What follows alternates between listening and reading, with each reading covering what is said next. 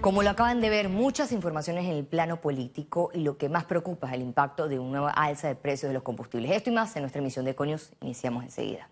Los representantes y alcaldes se reunirán la próxima semana con el contralor Gerardo Solís para conocer cómo será el uso de los gastos imprevistos.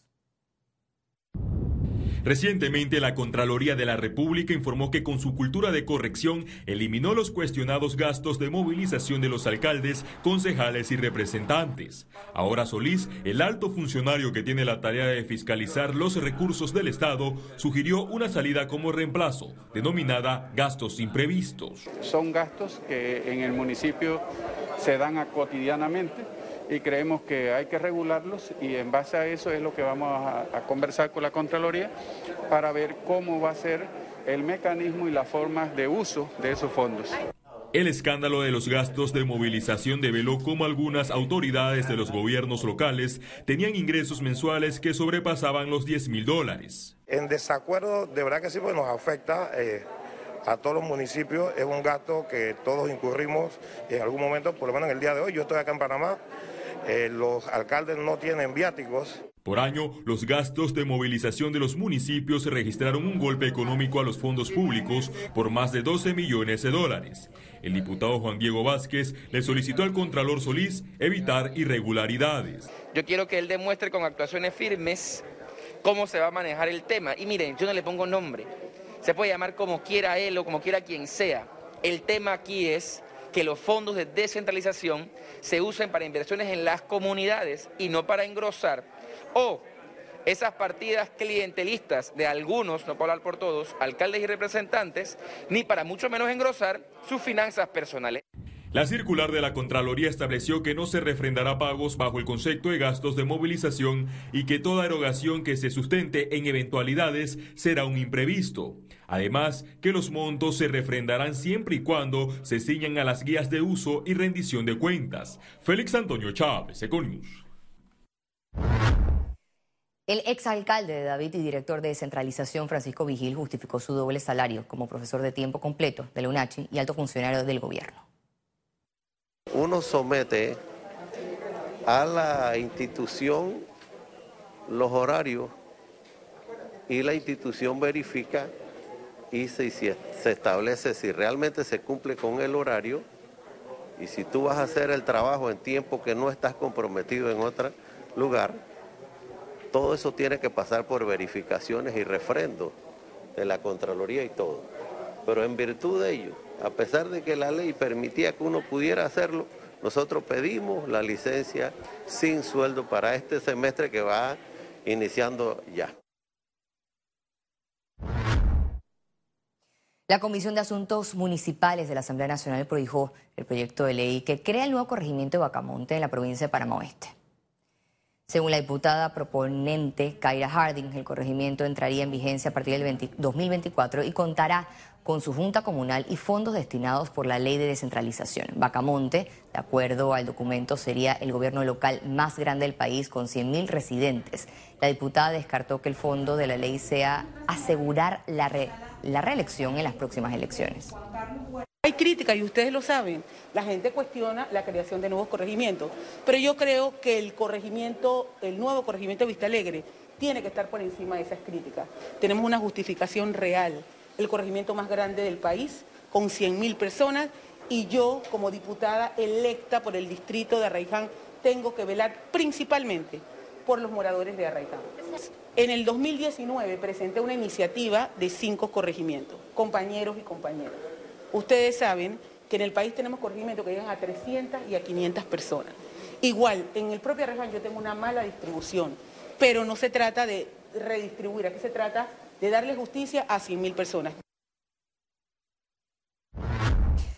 La vicealcaldesa del Distrito Capital, Judy Meana, destacó que se reunirá con miembros del sector empresarial para presentar el proyecto de construcción del mercado del marisco. Vamos a ir a, la CAPAC el 17 de marzo a presentar a los miembros de la Cámara Panameña de Construcción el proyecto del mercado marisco. Sí estamos trabajando. El ministro de Vivienda, Rogelio Paredes, aseguró que la actual administración ha tenido que invertir el presupuesto de los últimos años en saldar deudas del gobierno pasado. Por ahí se andaba diciendo que bueno, pues que el Ministerio de Vivienda eh, no, no había ejecutado gran cosa porque no había proyectos nuevos y que lo que estábamos tomando eran proyectos de continuidad. Así. Pero si tú le dejas entonces al que sigue, que en este caso fuimos nosotros, le dejas una deuda grande por, por saldar, claro que tenemos que honrar el compromiso que dejó la administración pasada y, honrando el compromiso me toca también invertir uno o dos presupuestos, por lo menos dos años hemos, nos los hemos invertido en pagar las cuentas viejas o continuar con los programas que ya estaban andando.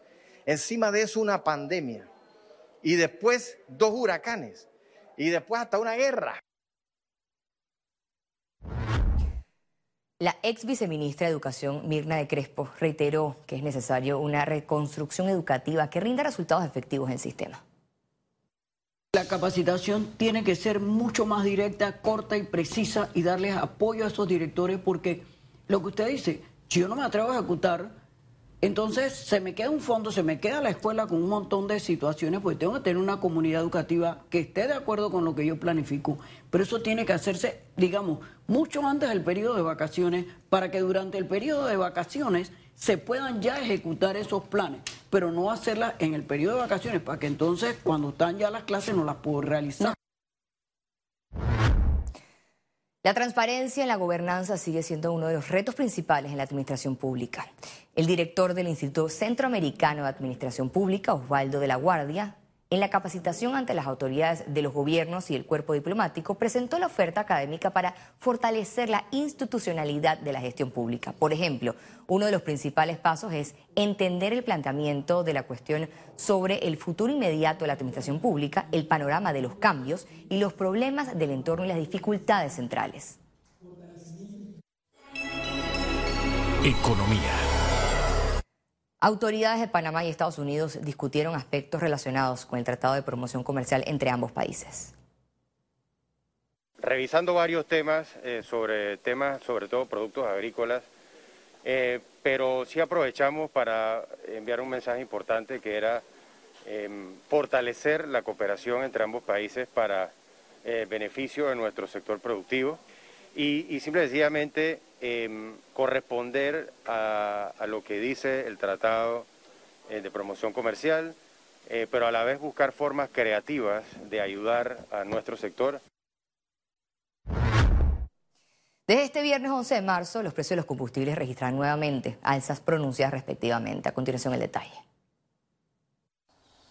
Panamá registra un histórico costo de combustible más alto desde 2014, con precios que superan el dólar por litro. El precio de los combustibles desde mediados de diciembre de 2021 hasta la fecha aumentó alrededor de 11%. La tendencia al alza seguirá en los próximos meses debido al incremento del petróleo por la guerra entre Ucrania y Rusia. Aquí los nuevos precios a regir. La gasolina de 95 octanos tendrá un valor de un balboa con 16 centavos el litro, un alza de 11 centavos. La gasolina de 91 octanos se situará en un balboa con 13 centavos el litro, un aumento de 10 centavos, mientras que el diésel quedará en un balboa con 13 centavos, sube 16 centavos. El ministro de Desarrollo Agropecuario indicó que se están preparando para los posibles efectos del conflicto entre Rusia y Ucrania. Yo creo que con la primera crisis se hizo un bono de apoyo a, los transportistas.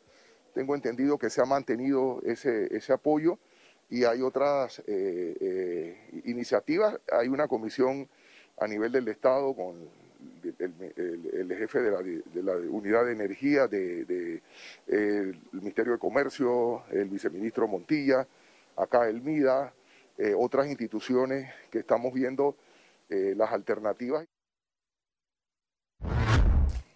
El centro bancario en Panamá cerró 2021 con incremento en nuevos préstamos, ahorros y clientes que retomaron sus pagos tras afectación de sus ingresos La Superintendencia de Bancos de Panamá informó este miércoles que la cartera modificada, es decir, los créditos de clientes que recibieron alivios financieros por la pandemia, se redujo 59% en 2021, o sea, 13.681 millones de dólares. Es una disminución importante. No nos olvidemos que en algún momento, en el punto más alto de, la, pandemia, la cartera de modificados llegó a, totalizar algo así por el orden de los 28 mil millones de dólares.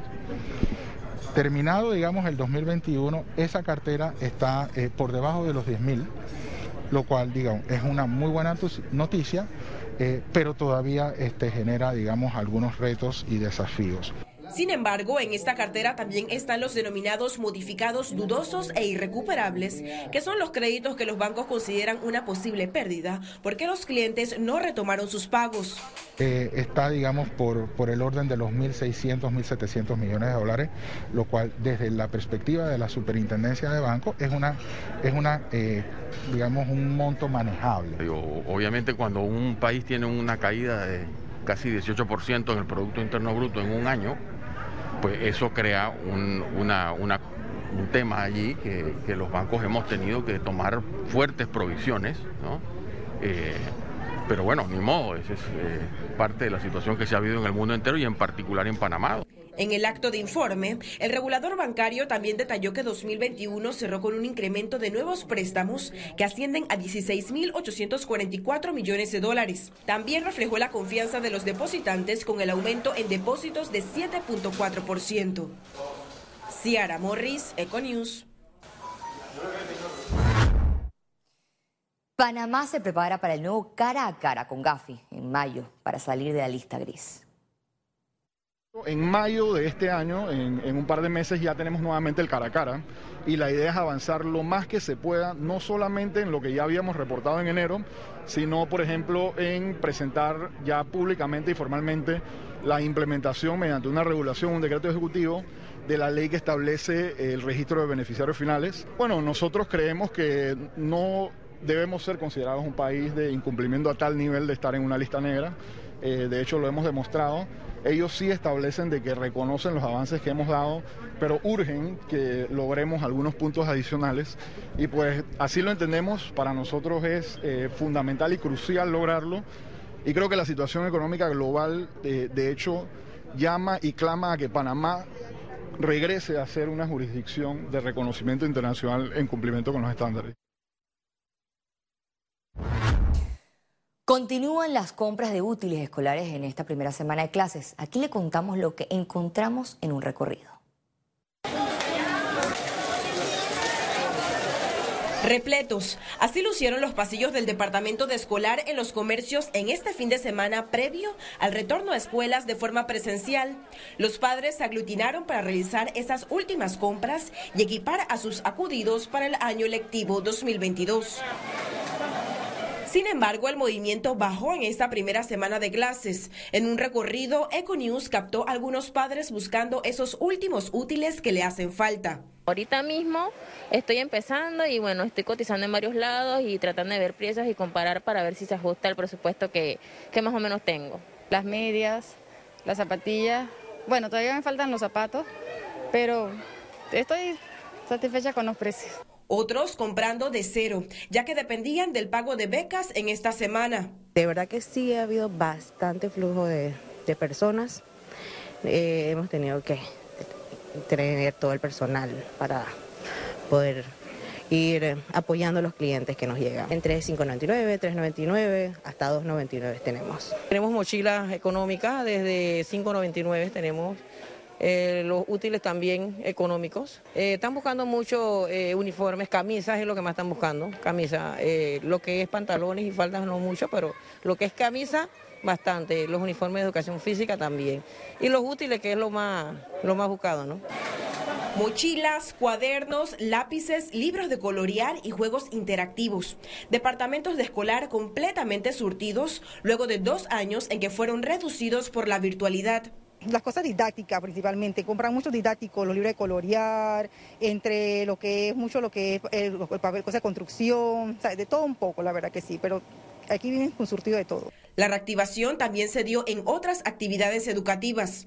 El sector educación, a través de todos estos componentes que están conectados, el transporte, las tutorías, el tema de los alimentos, eh, genera, digamos, una serie de actividades amarradas a la educación que sin duda nos va a poner también como un sector en el 2022 que va a empujar a través de esos valores agregados.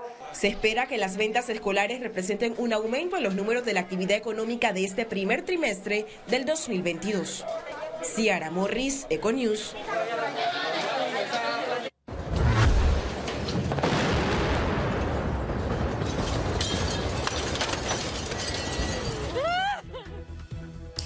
Momentos de angustia y desesperación se vieron tras el bombardeo a un hospital pediátrico en Ucrania. Los detalles de esta información y más al regreso en Internacionales.